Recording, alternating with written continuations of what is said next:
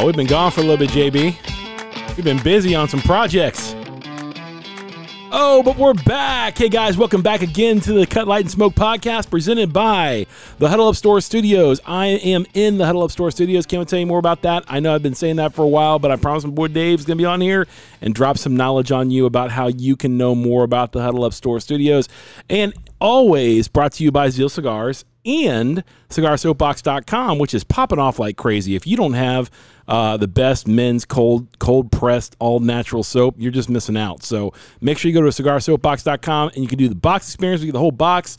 So you get the box, soap, soap scrubber, man card, or you can just order a la carte on the other side. So, uh, with all that said, we got kind of a kind of a good good uh, good subject today. But we got to first talk about the cigars that we're smoking because this whole you know this whole podcast about cigars, masculinity, and culture. So the biggest thing we're doing right now is smoking some brand new cigars. What are these, what are these called, man? Uh, Casa 1910 sent us some cigars to to smoke. Um, the one you're smoking, they they have said is uh, is is uh, somewhat rated through some people pretty well. Okay. I forget the name of it. Um, you'll have to try to pronounce it. Uh, but they're a I don't know. Mexican they're a Mexican company. They're from Mexico. God, Can I say something real quick about this? Sure. It's like peanut butter. Peanut Peanut butter, dude. Straight peanut butter. like the Neanderthal peanut butter, No. but without all the spice and harshness. Yes. It's very, Whoa. very, very good. Dang it. Very good, Should've man. smoked that one. Oh, it's very good. Um, I'm smoking one. It's called the the Hig, Hig, oh man Higlero, uh, J I L G U E R O. So if your Spanish is Well, we- way better than mine, you can pronounce that correctly. yeah, we need to get we need to get in contact with these guys. This is this is I mean, Already, dude? Some, it's got some spice to it, but it's really it's got a real it's like a spicy peanut butter, man. Mm. Really good spicy peanut butter, like a baker spice with peanut butter in it. It's very very good. I can't believe how good it is. It's very very good. I can't thank you guys so much from Casa uh, 1910 for sending us these cigars. Uh, you know, you can expect a call from Zeal Cigars really soon because this is really good. So for the price point, I don't know what the price point is yet, but uh, hopefully the price point's affordable for everybody because it's worth it's worth definitely checking out. It's Dude, you know I like Mexican tobacco, so Oh, yeah. Oh, I'm yeah. I'm all for it, bro. I like Mexican everything, dude. I really do. Mexican Mexican food, Mexican culture. I love everything about Mexico. Um, so all right, and, and not just because I live in Phoenix, man. I just I've, I've always loved it. So um, actually, I shouldn't say that, dude.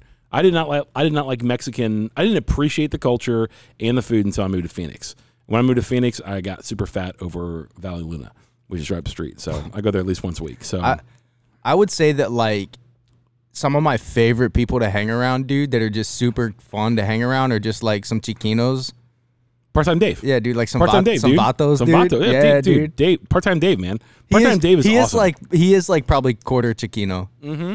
Yeah. I- so Yeah, he might be half this- Chiquino, bro. I- I don't know He if my- does wear flannels a lot. I don't know if my boy Jesus will listen to this. I used to work with in the car industry, but I went partying with Jesus one night.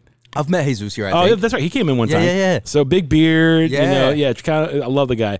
Uh, so Jesus to- called me. You know, I'm, I'm his token white boy. I can hang with him and his friends. So I, I thought good. I feel like you know the big Russian mafia thing with uh, Bert. Bart, what's his name? I am the the machine. machine. You know, I'm the Chicano. You know, so I, I felt really You're good the- about you're that. the yeah. gringo? I'm the gringo. I am the gringo. Yeah. So it was really cool, You're man. welcome so, in the lowrider there we go. Yeah, brother. bro. Just- yeah. I'll die with that, bro. Don't touch the fuzzy dice. Well, hey, uh, we got some we got some uh, some news that hit just recently that we're going to talk about, and we're also talking a little bit about men and pets. I, you know, we're going to go through this a little bit. I might get a little choked up because I just had to put down our family dog Marley, who was a black lab, about ten years old, developed cancer, and I'll talk about that in a little bit. But first off, we got to start off with the smack heard around the world and the smack back heard around the world. So obviously, we all know about Chris Rock and. Um, uh, Will Smith's falling out. Uh, not that they were really, I guess, really strong friends or anything like that, but uh, Chris Rock just had the Netflix, Uh, Chris- Netflix special. Chris Chris said, spoke pretty highly of uh, of Will Smith as being somebody that that I would say previous to that situation he looked up to. But this is a classic case of your wife not knowing when to shut up. this is a classic case of when your wife is not in her place. Yeah, because she kind of This is- started it in a way. Absolutely, she did. Absolutely. So, if you saw the whole like the Netflix special, I saw clips of it. I, don't. I don't have Netflix. My daughter has Netflix, so I got to like steal her Netflix to watch it. But uh, I saw all the clips of it and everything else. I saw what he said and everything like that. So, I want to talk a little bit about men and vengeance uh, in a second because uh, I've heard, I've heard that um, vengeance is a dish best served cold. Okay, in our culture and nothing was colder than the dish served up to Will Smith, you know. And I know he's embarrassed and everything else like that. It's bringing everything up, but here's the thing, man. You know, uh, uh, really, he didn't start it. His wife started it. And how did it all start out? Do you remember?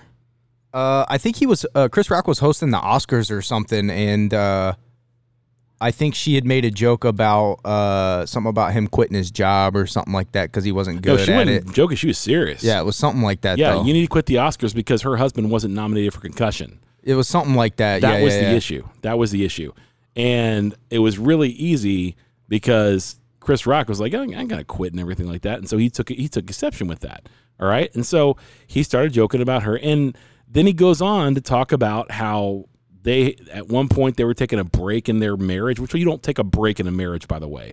All right, they're taking a break in their marriage. She ended up cheating on Will Smith with August, which is her son's best friend, and she called it an entanglement on that round table Facebook video thing that she does, right?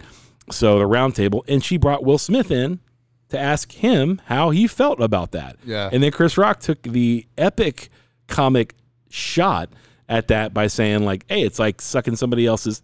And asking, "How did you feel about that to your husband?" Right? I mean, it's it's it's in, absolutely in front of embarrassing. millions of people. Yes, lots of people, lots of people. Okay, you know, and she's got she, she calls she calls her affairs by the way, tanglements. Yeah, Yeah, her her adultery she calls entanglements, if you would. You know, it's not it's not adultery. I don't even like calling it an affair Look- because an affair look, is like something you go to that's a cool. look, ba- I'm gonna say know, one thing. what.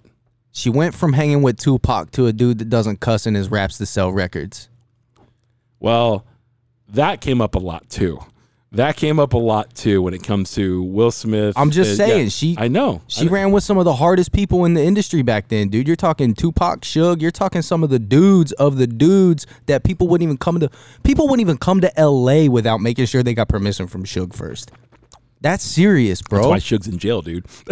that's why he's in jail. But bro. like, yeah, But like, that's how serious it was back then, dude. Yeah, she yeah. ran with them people. I know, I know. And so so she goes from, you know, consummate bad boy to good guy, right? And Will Smith forever in Hollywood. The Prince of Bel Air, if you will. e- exactly. He was he was the good guy and everything else like that. And up until this point, I think I think he was embarrassed. I think everybody was embarrassed for him. But up until the point where he smacked Chris, we were all like, "Well, he's a good guy. You know, he's he's trying to save his marriage. He's trying to stay in there and everything like that." And then all of a sudden, he gets up on stage, probably because Jada. We saw the video. You've seen there's a million videos of it. Jada laughs at first and then just gives Will the snake eye, right? Will gets up on stage, smacks Chris Rock, all right? And Chris Rock said some things on there that like was a precursor to the prophetic time that he was going to come back and do the show that he just did. He was like, "Man, could I boy, could I?" And you heard that come out of his mouth on stage. Yeah. You know, because It's it's one thing to give somebody with quick wit time. right. Isn't that's a good word, man? Like, I mean, Yeah. think about it, right? Think if think if you like you came up with an insult and you were like, get back to me in two days. Think of how my just even thinking like how my mind right, works. right, right, right. I'm gonna come up with something ridiculous in two days. I'm gonna come up with something ridiculous on the spot. Right, But you give me two days to think through all that shit. Much and, less a year. and dig it and dig further into your shit mm. to to then to then make it so cunning and so unique. It's like it's like what Eminem did to Canibus with with the whole album, the Eminem Show. Okay. that whole thing was literally him just taking his stuff out and smacking Canibus a little bit around the face with Oh it. wow! And it was all just a misunderstanding. okay. Canibus didn't really want to start all that. He was given bad information from his crew and said something bad. Dude, that's why you always go to the horse's But mouth, man. it comes back to the vengeance thing, right? Yeah. Like he was so petty that he put little snippets in his whole album, the Mm-hmm. Eminem show, at Canibus just to like just to terrorize him mentally, bro. so we haven't we haven't been we haven't been on on a podcast in a minute because we've been in the middle of this big project. And this big project we're going to be able to bring out tremendous amounts of product to all of our people. It's going to be a big thing for our website and everything else like that. We all know we know about that. That's something we've been talking about. But in the midst of that as we're working we're doing a lot of computer work you and i both are doing a lot of computer work going through tons of product and everything else like that you know I, I, I'm listening to things. I'm watching things. I'm, I'm listening to podcasts. I'm listening to music and everything else like that. So, but you're really into music, and you're saying that th- there's somebody else that's getting ready to clap back with NF. So NF, is, you said, is coming I don't- for people. I don't think- I don't he's think- dropping a new album, right? Yeah, I don't I- don't think I, I don't know if you I don't know if I meant it in the way that you might have taken it, Mm, right? Like I don't think he I don't know if he's going to call out people directly in the industry because that's not his style, right? Right, right. well, that's Um, not clever. That's not clever either. He's a clever rapper. He's very intelligent. Yeah, Yeah, yeah. he's in my opinion he's an upper echelon. Mm-hmm. There's there's a Mount Rushmore and unfortunately it's more than 5 people. You guys can Right. get over it. Right, but, right, right. Um he I would put him up there with like Crooked I, Royce da 5'9, like Okay. um M, Nas, you know, Dre, those guys, right? Like Right, some of the best writers in the world. Kendrick, Drake? uh, Drake? Drake, uh, Ghost Writers. okay. Uh, um, All right. but like some of those best writers in the industry, Big Sean, you know those guys, right? Like so storytellers. He's one of the best storytellers in the industry. But with this album, I think he's gonna he's gonna do something in the rap industry that nobody's done since Will Smith. Mm. And think of this, right? Like how many big time artists in the rap industry? You you actually just introduced me to somebody I've never heard of before Mm-hmm. that are big believers. Yeah, and, In the and- rap and industry. a believer. Yeah, no doubt He, he doesn't. Yeah, he does yeah. not cuss in his raps. Right, like it's right, kind of funny right. that we're talking about Will Smith too. You like, you know, he right. didn't have to cuss in his raps to sell records. Yeah, Um, but he did on stage in order to sell the slap. but yeah, yeah, yeah, yeah. But it, NF doesn't cuss either, right? Like, Right, right, right. um, And he's still one of the most unique and probably one of the most talented people that that uh, music industry people have never heard of. Right, and I right. think with this album, um, I, I think he's gonna turn heads, dude. I don't know, man. I think I think most people uh, have. I, I I really think that like most people have heard of NF by now. If but only because of that one song that went popular time. yeah yeah. But I I mean But like, go back and listen to his stuff, like Mansion, and like listen to the story about his mom going through drugs and addiction and how he dealt with that, and then um, how he's the person he is now because he has a son, and like you, you it's really one of the most beautiful journeys to listen to. okay okay It, but so when people hear these these hit songs from these people, Mm-hmm. I wonder how many of them go back and listen because his music is not radio edit. That is Yeah. one of the few songs that I would say would be a mainstream edit. His stuff Right. is gritty, it's dark, it's hard. He's Yeah. yelling at the mic, he's crying. He's, Yeah. you feel the emotion. Your hair stands up, right? Yeah, dude. I, I remember you telling me that, and I listened to I listened to his his, uh, his last album, and I was super impressed. Clouds? Ly- ly- yeah, clouds. Yeah, uh, lyrically, it's it's immensely good. Um, talent wise and timing, he's he's on point. Like like like it like like a top echelon like a top echelon guy. He just He um yeah, most definitely. on it- his new album I think is Hope and um he just launched his second the second song kind of popped out on that cuz he's kind of slowly releasing it. I think it finally comes out in like Right. Right. April or something like that. Yeah. Um but dude, his I'm really big into like caden- cadences and how Yeah. people deliver the the syllables and how they rhyme the syllables and how they mm-hmm. do the internal and external rhyme schemes if they're really really good and then how those tied into lines previously. Yeah, like the the well, poetry would be in poetry. It's iambic pentameter. Yeah, yeah, yeah, Where you're talking exactly, about- yeah, so yeah. you're talking about the rhythm and the and, and how it links Yeah, back I- to what he said before. I guess I never really understood that, man. But I was oh, that was probably the only thing in English that I was really interested in as a kid. And I actually right. wrote, I actually wrote a lot of girls' poems back in the day. Now that I Mm-hmm. think about it, and I never really connected the two until now. Okay, But okay. uh, yeah, I guess I like poetry. Uh, well, poetry poetry is. I mean, all music is is poetry laid out to beats. That's all it really is. You know, it's an expression of. I mean, it's a poetry is an expression of a person's heart, essentially. And then when you put lyrics on top of that, and then you put sound on top of that, you get you get music. Ultimately, that's really what it is. You know, so that's why a lot of great, you know, lyricists and you know are poets. I mean, that's. I mean, rap was called urban poetry before it was ever called rap or hip hop. It was always urban poetry. You know, and you got the and you got the uh, Or spoken word. spoken word. Yeah, you got spoken word and everything like that too. So, uh, Uh, I actually have have an idea of something that I'm going to do. I don't know if I really want to say it out loud or not, but it's going to be something along that lines. I want to I want to actually like read. Think think if I took like um, NF story for example, right? And I'm Right. talking about how deep and how rich his story is, or I go through um, uh, you know, some of the other artists that tell really good stories, like um, Royce da Five Nine has an album called The Allegory. Amazing storytelling on that album. I want to read those albums from front to beginning, but I want to read them as if they were There were stories. they were stories Yeah, and yeah. not wrap them in cadences like they were a rap song, right? That's I want to pretty read cool. them like they were spoken word or a poetry, right? And I want to see how that turns out. Because That'd I think dope. it'll be really interesting. yeah, like that'd be dope. think think if you heard me like we're going off the rails. The rails on the crazy train. You know, like something like Yeah, that, but like but like really getting into the lyrics. Well, I think it can actually open up people's minds and, and people who don't appreciate rap and the rhythm and the beats behind it.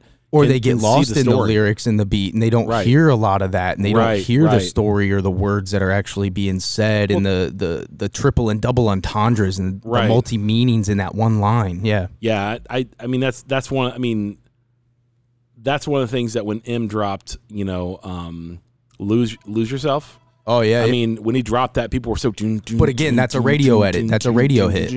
his yeah. his original edit of that Mhm. Song's not even the same dude Oh wow! it, when you listen to the original edit you're like man that's the song that like that's the song that like got him going and then you hear the the original edit and then you hear the new edit and you see what Dre did with it after he got the mixtapes right because Okay, okay. the song that got him popular was hi my name is and that's Yeah, the song yeah. that got Dre to sign him because he just went off in the booth off Mm-hmm. rip like hi my name is and they wrote it right there right right, right, right. so, um, but yeah, so when, when people when when people ask questions like who who do you who's your top five rappers or who's your best rapper of right, all time, Right. right. um, I'm I'm a hip hop head, man. I study this stuff very heavily, um, and I like it a lot.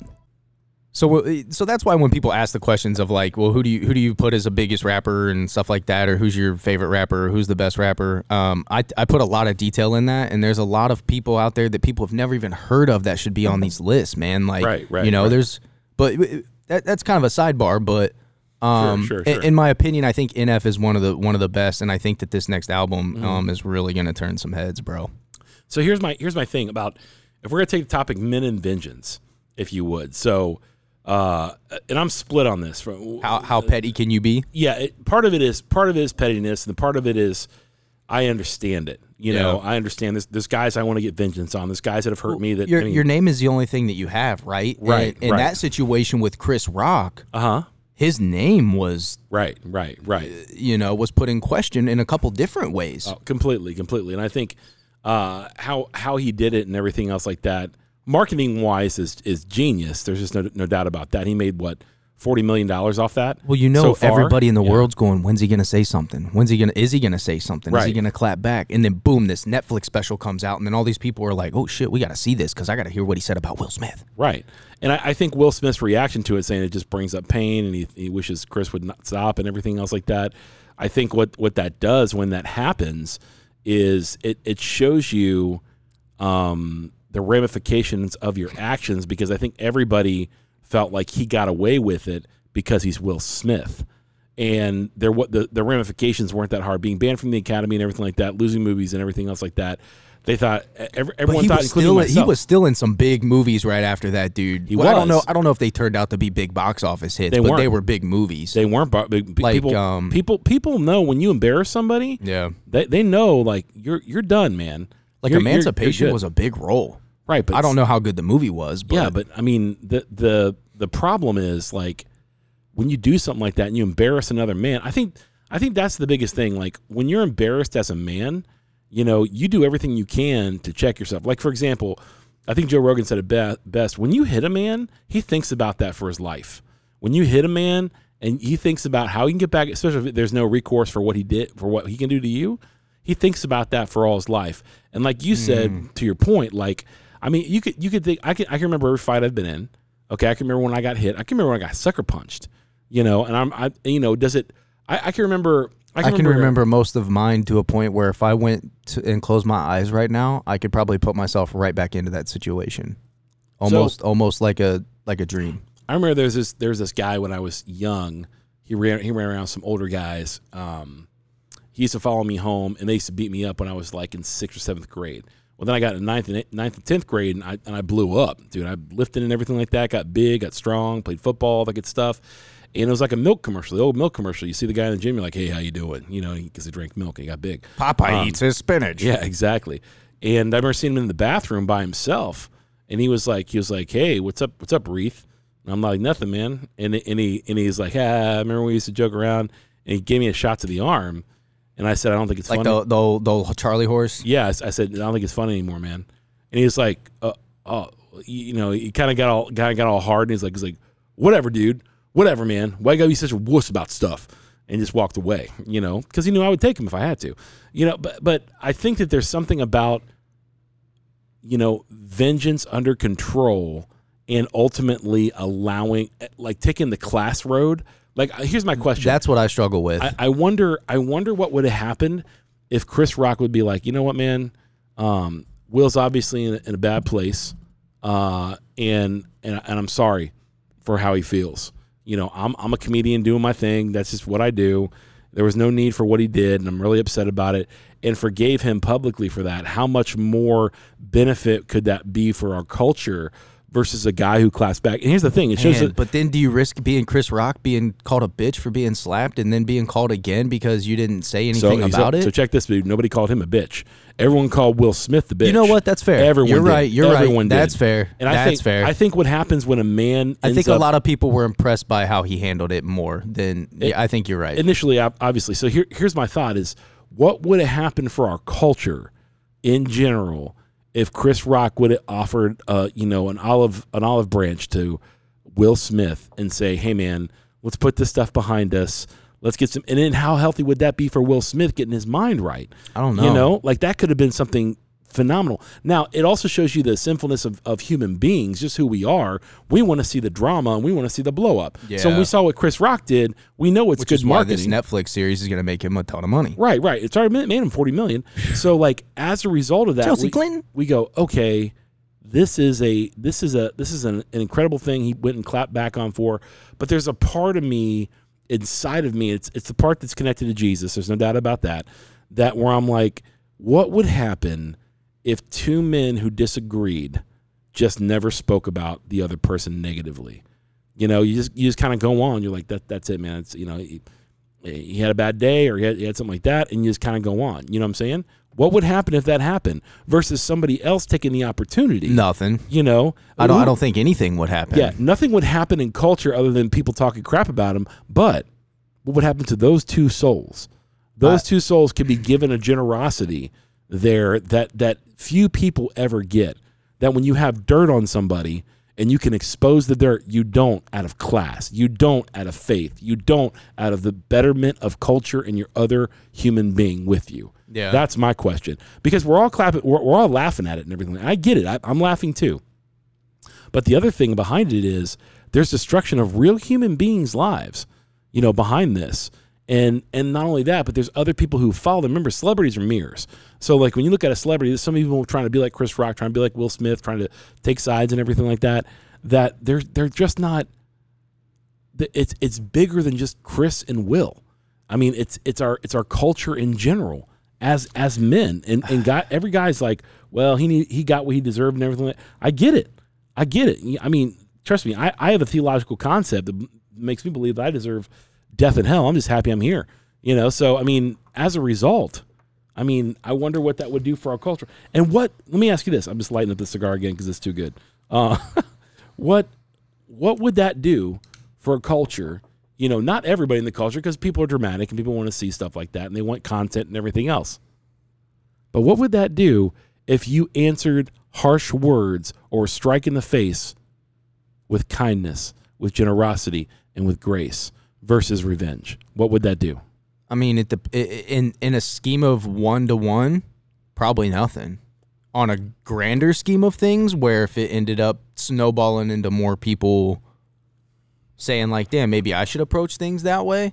But here's the thing: I don't think people would look at it and say that. I think they would be like, "Damn, Chris Rock's a cool dude. That's mad respect for doing that." But I wouldn't do that shit. See that? See that's So I think I think people would notice it, and I think people would have more respect for Chris Rock out of it.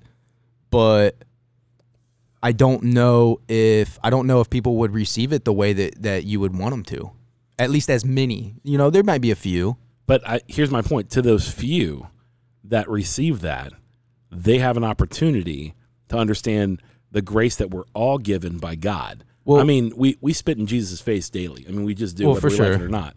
So we we do, and so the grace that God has for us, and not not holding our sins to us, the fact that you could see a person forgive somebody like that, like it's it's the Well, story. It's There's it's, another layer to it too. If you know how Chris Rock was raised, like the show Everybody Hates Chris, Uh-huh. like that was legitimately how he was raised. Mm-hmm. He was picked on. He was beat up. He was a goofy kid. He wasn't the dude. well, so, comedians have dark sides. but every single mo- comedian most of does, them were man. picked on, right? Yeah, But, they're like- they're bullied or they were you But know. put yeah. that into perspective in front of millions of people where somebody comes up and does exactly what everybody did to you when you were a kid. What everybody did to you in every comedy club in front of everybody while you were trying to come up and they just embarrassed you in front of millions of people. But check this, dude. I'm not. and then dou- he handled it like that. I'm not doubting that that that that, that happened the way that it did. I'm not Yeah. doubting that it, it couldn't have gone any other way.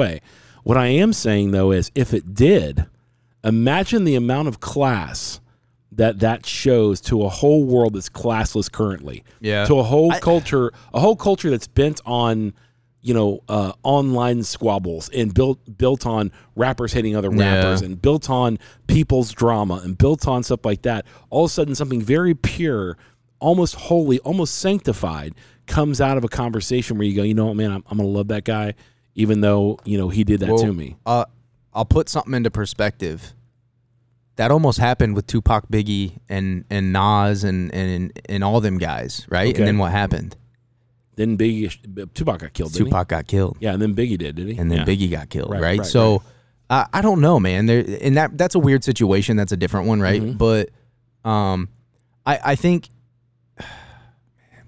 I think, I think if Chris Rock, I think he still handled it pretty, pretty well, especially for being a comedian, right? Mm-hmm. Right, like, right, right, I think in the realm of a comedian, he handled it pretty classfully as a comedian. Cause he, he, he dude, he could have went way more in than Well, that. I, I I agree with that, and I'll say this: um, as somebody I don't know where Chris Rock's faith is or anything like that. And Jesus, Uh, yeah, I know, couldn't tell I, you. I know, I have no idea. But somebody that would just, that's a cursory overview. That somebody doesn't necessarily follow. If he doesn't follow Christ, I'm not sure. Uh, I would say that he he handled it the way that you know most people would. You know, got the ratings, got the money, got the bag, got everything. Like it was more that. of a middle finger versus uh versus slapping him back essentially. right, right, right. Yeah. And I, I guess in there may It wasn't some to turn mercy. the other cheek, but No, no, it wasn't. Now keep this in mind. I'm I'm talking about this yeah, as somebody that's had to do this before, but also somebody who's never done it. You know, with certain people. So like, there's there's people that hurt me. That I mean, there, there's there's ways that to people in the cigar industry, okay, people in the cigar industry that have that have hurt our business, hurt hurt us, hurt who we are. I I give blessing to and not curses, but in my head, I have a finger up yeah, and it ain't it ain't your number one. All right. So like that that's one of those things that like I'm still working through that just in my own head and being transparent and honest about it. You know, and even as we're doing the big project we're doing, I'm just thinking about all these people are gonna come knocking on our door and everything like that because we have this big project we're releasing and we're gonna be competing with major people and stuff like that. And so I'm doing this kind of stuff. I'm like, this person's gonna come back and be like, Hey, why didn't you talk to me? Hey, why didn't you talk to me? Because you chose this guy over me back in the day, bro. You chose this guy over me. You said to me, I got to choose somebody. I'm choosing him. You didn't choose me. You didn't believe in me. So now what? but see, I wouldn't call that vengeance, right? I would just call that, you know, um, Being a fair prick? just well, I, I wouldn't call it vengeance. I would just say that, like, if you're looking at it from a business standpoint, you're just choosing to give your business to somebody else that supports you. A hundred percent. That's it. A hundred I, I don't think that. Yeah. I wouldn't consider that being day, vengeance. see, in the back in the day, that's that's how it went for them. So Yeah. I'm, I'm I'm not I'm not hating. I'm just saying you can't come knocking Let- at my door. Let me you know? ask you this though, right? Because this this is, I think, another question where you can kind of differentiate people from each other, right? Um, Sure. How many times when you did seek vengeance on somebody, did you feel remorseful or feel bad about it afterwards? Every time. Me too. Every time. There's never a time that I've seek I've sought vengeance on somebody to talk trash about them or beat them up or something like that or get them back for something that I ever walked away with my faith intact. Feeling like, Yeah. yeah, dude, yeah, no. So like, there, so you said something earlier, and I'm trying to remember exactly what you said, but I was like, that's something I struggle with, Mm. and it's it's being able to like to not react in those moments. Like if I got slapped in front of that, Yeah. um, Those hands are being thrown. Well, Yeah. I don't. I don't necessarily know that that would happen. I guess it would depend on who and what the situation. Like if you slap me, I wouldn't throw hands. Mm-hmm. You- but there would be a fucking conversation about why you just smacked the crap out of me. I never slap you, bro. I mean, but, but I mean, like, yeah. If, if, But you know what I mean? Like first off, like if, if if some random dude comes up and slaps me, dude, we're you know we're you better fu- you better drop them right now, dude, because we're putting gloves on. Let's do so it. let, let- I'll, I'll kick you, I'll kick you in it I- I'll kick you a scenario, But I'll feel bad It's- after I, kick the dude's I- I- ass. yeah. so I'll, I'll throw you a scenario between you and me that I, I think you would you would agree with, and I think you would see like. So there's a verse in the Bible that says, "The wounds of a friend are to be trusted." You know, um, so let's say you come to me one day, and you're like, "Hey, man, just so you know, um, uh, I've been having an affair for the last five years, and I didn't want to tell you about it because I was embarrassed." I, blah blah blah blah. I'd probably curl up your shirt, throw you against the wall, and, with tears in my eyes. Yeah, like just be like, "Why, like, dude? Like, Why bro, didn't you come I to love me? you. Why Why, didn't you say something? Yeah. Yeah. yeah, I'm like, I would never. I, and even then, I'm only, I'm, I'm more angry at myself for like not catching that some Yeah. way or something like that. So like. I, I I I don't think there's ever been a time with anybody I've ever worked with or anybody I've ever, I've ever loved or But cared see, about. that wouldn't be any different than Yeah. my dad doing the same uh, thing to right, me. right. You know what I mean? and Like, I, and I get that. Like you, you love the person. You're Yeah. like, what, bro? I, I love you. What's going on, man? So you're not you're not trying to see that. So, in there, there's there. I don't think I don't think I've ever had anybody uh, that knows me and loves me ever strike me. Even my father. My father never struck me like in anger. You know, Okay. like I, I got, I got, I got, I got. You know, I definitely got my butt beat by my dad plenty of times. yeah, you got spankings. Yeah, Yeah, I got yeah, yeah. spankings too. Oh, but. I, I could agree with that. I never physically got hit out of it. no, I, I think my dad was pretty close a couple times. I'm not gonna my lie. dad, my dad always Uh, said he, I never get bigger than two by four. So I, but, was, I, didn't, I uh, didn't test that.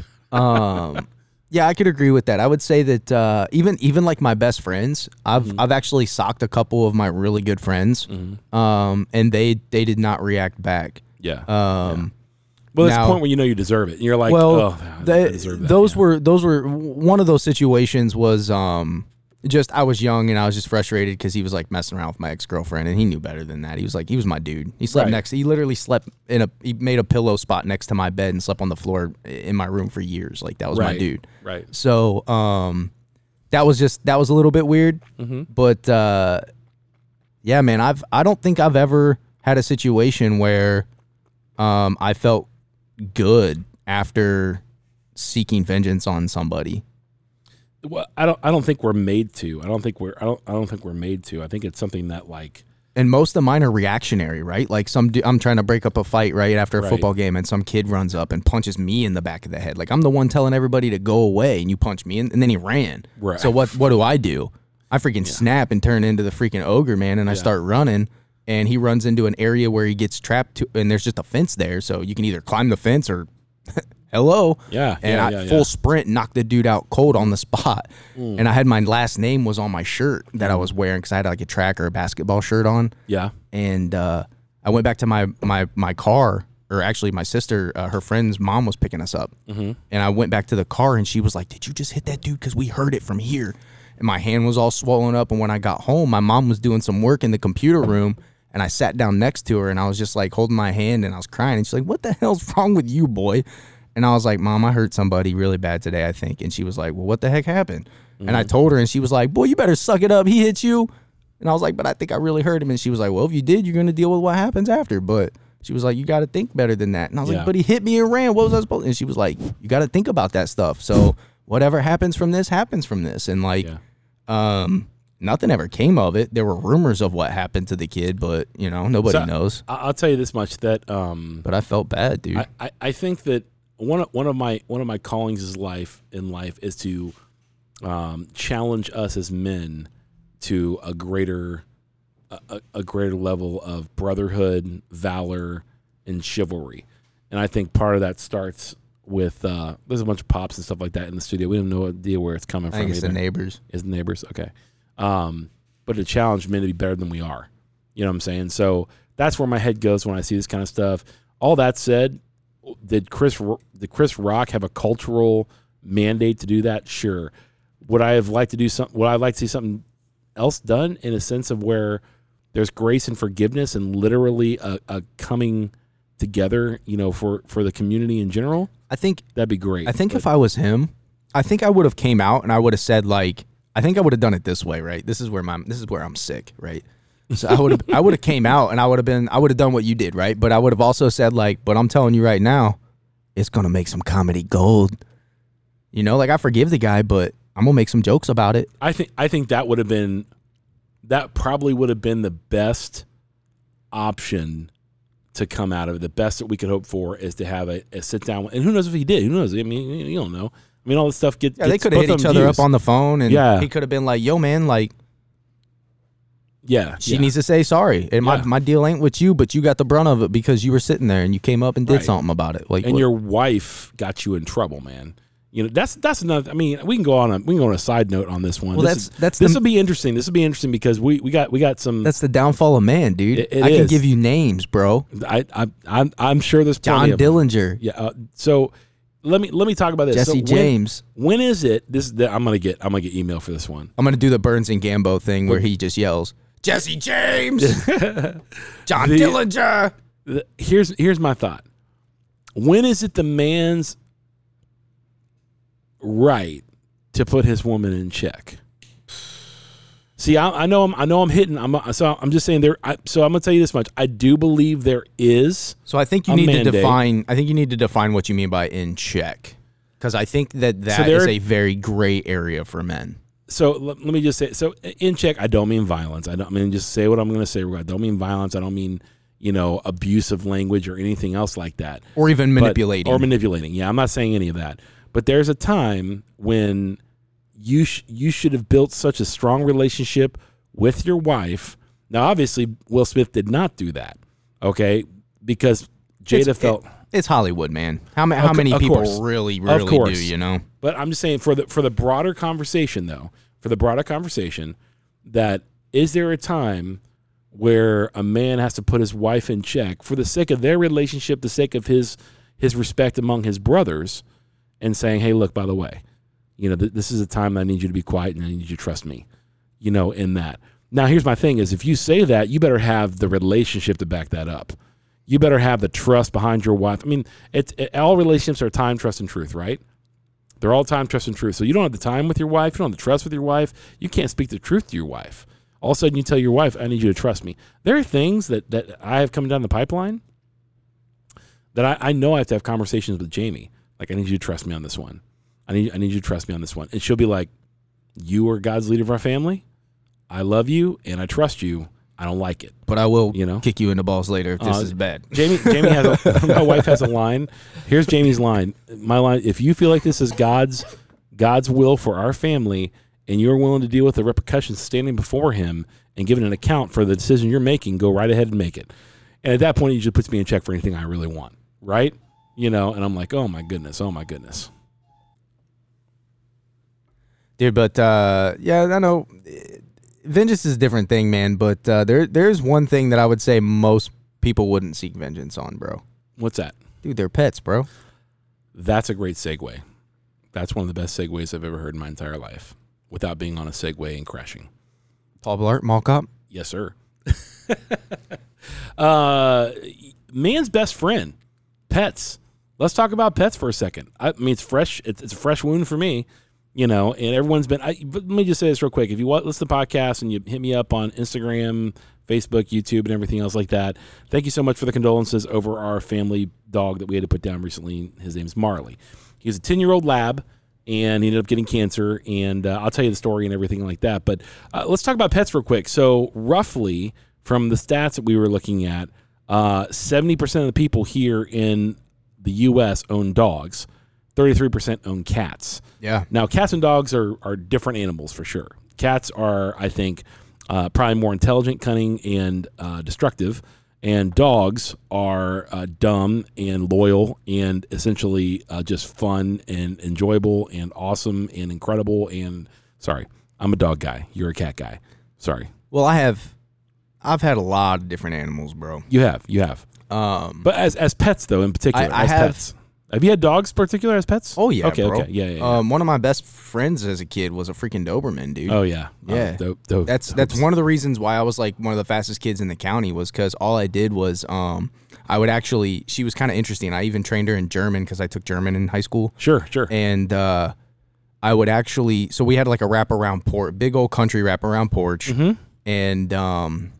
I would start on the porch Mm-hmm. and I would get her going off the porch real quick and then I would get her on the porch and then I would just take off sprinting around the garage. Oh, wow. And then I would just run around the house and try to get back to the porch before she could catch me oh, wow. and then I would I would try to do two. Eventually, I would do two laps. Oh, that's and then I would start tricking her, and I would start cutting between the house and the garage, and she would be running around looking for me. She couldn't find me. right, right, right. And uh, but yeah, no, dude, I've I've had a lot. Um, I have a cat named Simba right now that's basically like a dog. Yeah, Um, yeah, he's yeah. got a lot of um, This is the best cats, man. I've, I've I had a cat named Baxter like that. yeah, he's he's got a lot of Bengal in him. Yeah. Okay. So if Okay. if you've ever owned or if you've never owned a Bengal, there's a lot you got to understand about them. Mm-hmm. They're extremely talkative Oh. Okay. and they're extremely active. oh wow. Okay. Um, so like the second I walk in the door, dude, he's he's meowing, he's saying hi, he's bringing me a mouse, bringing me a cat. We have cat. Uh, that's actually silvervine um, stems around the house that they chew on and play with. silvervine's kind of like catnip.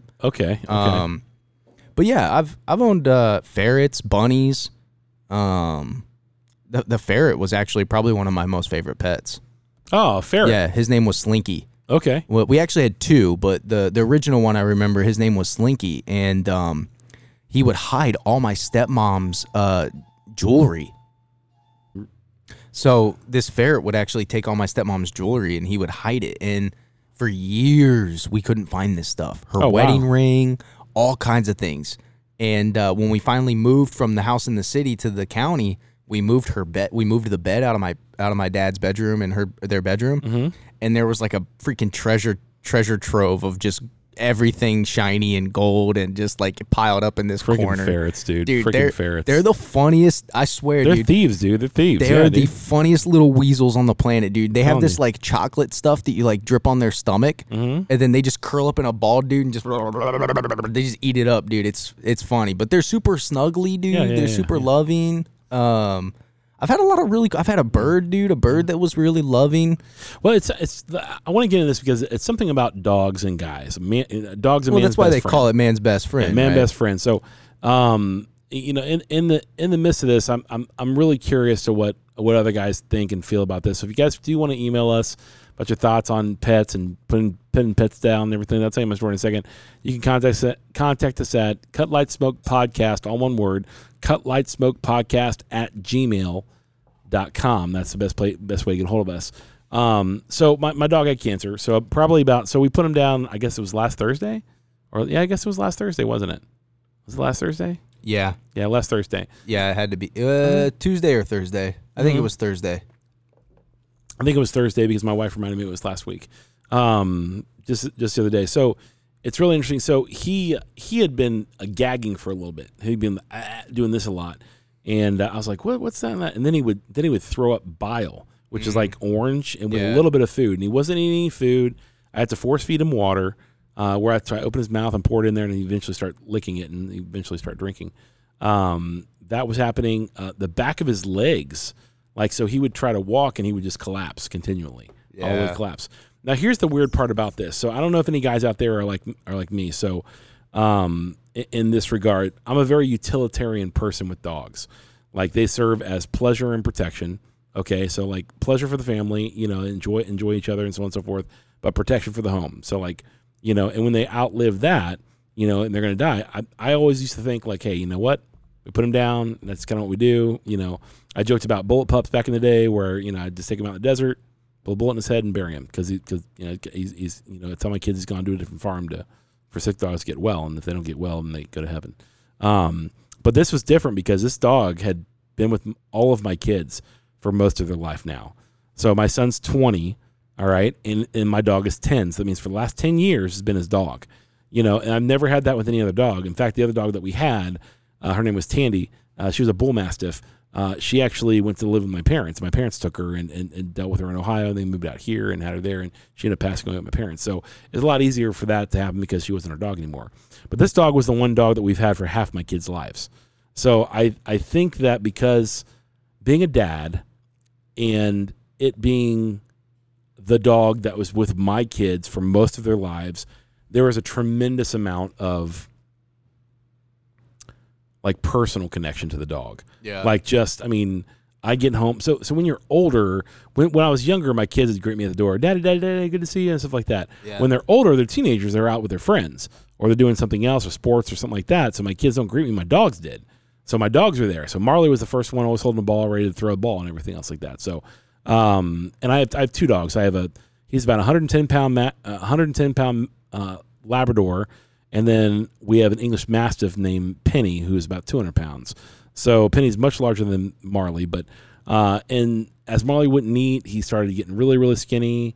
Uh, the last, I'd say, two or three weeks, he really got rail thin, and uh, he couldn't walk. He would walk and his legs would collapse. I think the scariest part for me, uh, I don't, did I tell you about it when he had a seizure? Did I tell you that story? Yeah, yeah, yeah. Yeah, so I was watching. It was just really weird at night. It was like twelve midnight on a Friday, and uh, I was watching uh, Joe Rogan interview two ghost hunters, and they're going through some of their footage and everything else like that on Joe Rogan. It was really interesting.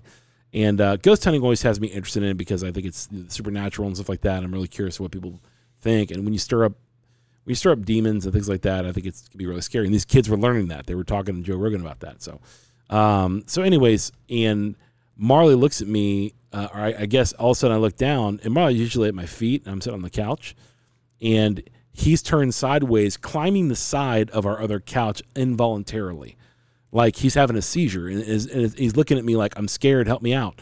And he's and he's and I'm like, oh my gosh! So I yell at the top of my lungs for my son Camden, who is the most responsible man in the in the in the house. That like if I can't do something, Camden can do it.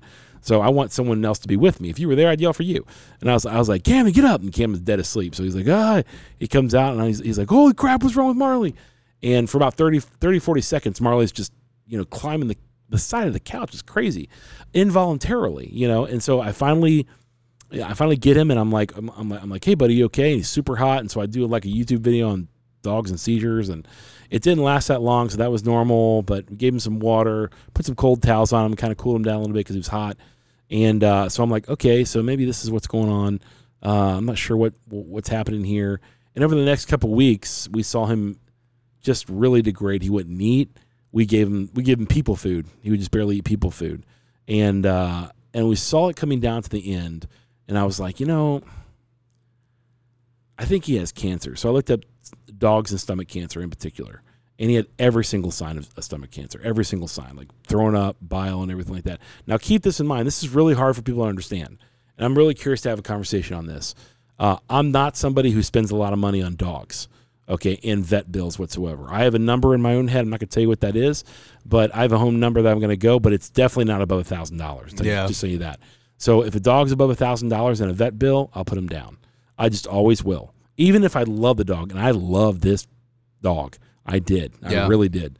And uh, so I went. I so essentially Savannah comes in last week. Savannah was in last week, and uh, she had to come here for uh, Madeline's play, and they're just real tight. So she came in for that and some doctor stuff. So, so Savannah came in.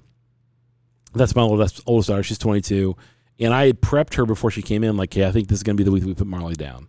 And so his last night, like all my kids were here. I mean, even Savannah they're all in the same house, and they were just sitting on our bed, just petting Marley, and just saying like, "Hey, buddy, we love you. You've been a great dog." And I have great memories of that dog. That is my shooting dog. I go shooting with that dog. That is my camping dog. I go camping with that dog. That dog has done more with me in the last 10 years than any dog I ever had previously. You know, because I live in Arizona and I go out in the desert all the time. So, uh, all that, all that combined, you know, if you would, I'm still very utilitarian with them. Like once you've once you've lived your life, buddy, and so on and so forth. So um, it's it's time to go on. So I looked at my son and I'm like, it's it's time to put Marley down. And this was his and I dog basically. So it hung around Camden and I more than anybody else. Camden's 20 years old. He's 19. He's gonna be 20 soon. So uh, I'm like, okay, so that's that's where we're at. And uh, Madeline had a hard time with it. She's my 17 year old daughter. She's graduating high school this year. And she was like, "Man, Dad, this is really hard." And I'm like, "I know." So say your goodbyes tonight because tomorrow we go to the vet. Now I scheduled the vet initially just for the euthanasia, right? Because I knew that it's going to be bad. My wife calls me and says, "We can't tell the kids we scheduled them just to kill the dog. You need to have a medical exam." And so I called the called the vet again and said, "Hey, can I get a medical exam before we do the euthanasia in case there's something I'm missing?" I think I know this, but like, you know, what's it, what, what's going on? So I did, and they said, "Yeah." And it, it's it's like uh, just so you know, it it was like two fifty put the dog down and it was another eighty dollars on top of that for like the medical exam. And so I was like, dude, eighty bucks, and I just I just think it's what it is. So uh, what what actually ended up being great is that they just bypassed the medical exam. They just you know they, they said that was free because you know euthanasia, I guess. Um, so we get in there. So finally, uh, this is last Thursday. So wake up and the appointment's at like nine nine forty five. I get in there. I'm with Marley, and uh, he's just bad. I got to pick his legs up to put him down there. Once his legs are solid, he can walk unless he's tipped, unless he hits something. If he hits something, he falls. So I finally go, finally take him in, and uh, I, I, tell Kim, I said, "It's time, buddy. We got to go." And so Kim comes with me. Uh, I'll be honest with you, J- JB. I could not have done it on my own. I would have dropped the dog off, and that's it. Uh, in fact, I had a couple other dogs I had to euthanize back in the day uh, that I dropped off. I never stayed with them or anything like that, just because I, I, just couldn't take it emotionally wise. Um, Kim's with me. We stay in the room. Doc comes in, and I said, "Hey, this is what's happening, Doc. I think it's stomach cancer. I don't know about you, but this is what it's all pointing to. And I'm not, I'm not, talk, I'm not just talking like you know VetMD or anything like that. I'm like this. This really what looks like. I've had other dogs that have this same, same problem.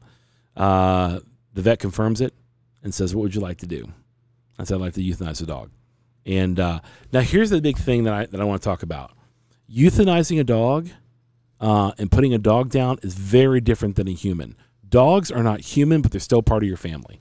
This is the dilemma uh, that I have. They're not humans, but they're still part of your family. Like, for example, greater value is with human beings than there is with dogs. If you think otherwise, you're absolutely deranged in my head. Just so you know, you are not a human. You're not thinking correctly if you think a dog is a human. It's not a human. It isn't. It's an animal. Okay. Human beings are not just animals, no matter what Eminem says. Okay. I'm just telling you the fact. But hum- we can hump that antelopes and antelopes, and another man and another man can't elope. Uh, but I'm just I'm just telling you. So like in that regard, that's where my that's where my the the man part of me comes out and says it's just an animal. We'll get another dog, and that's just kind of how it is. Although it has great sentimental meaning to me and my family, you know. And I, and I was, it, it is an animal, and I have to do this.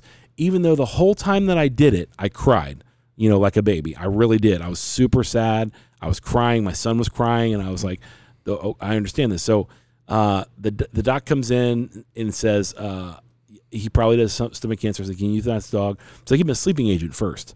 You know, they kind of give him a sleeping agent, some muscle relaxant. The funniest part about Marley is he's trying to lick his chops. I, did I show you the video on that? I'll show you the video later on. I got some videos of it. Uh, he's trying to lick his chops, and his tongue puts lets out because he can't lick, and he's so tired. His tongue just lays out. I'm I'm laughing so funny because that's what Marley does. He's just a fun dog.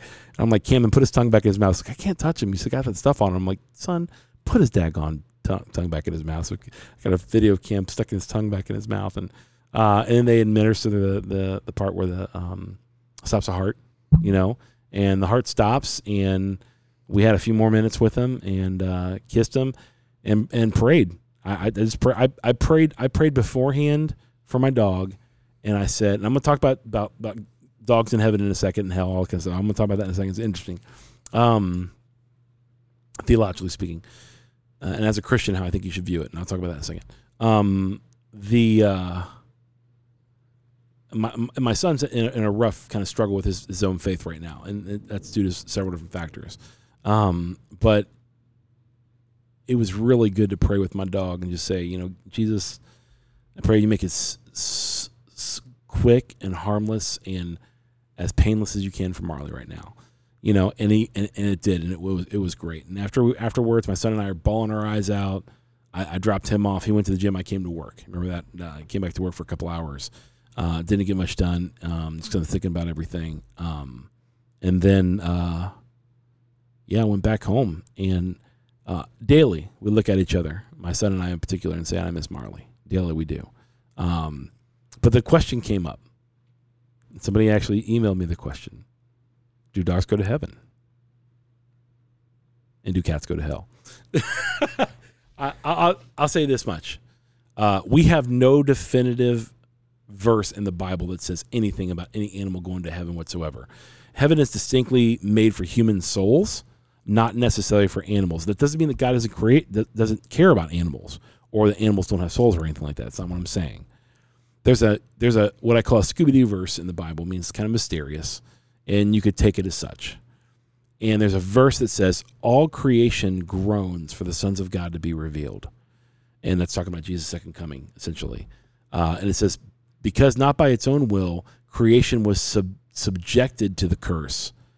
not by itself, but by the one who subjected it. Means God subjected it, you know, to the curse. So uh, there's a there's an idea and a thought process that at the at the consummation of all things, when when Jesus comes back and makes everything right, essentially, that animals, if they do have souls, we don't know if they do have souls. We know they have emotions. We know they have thoughts and processes and instincts.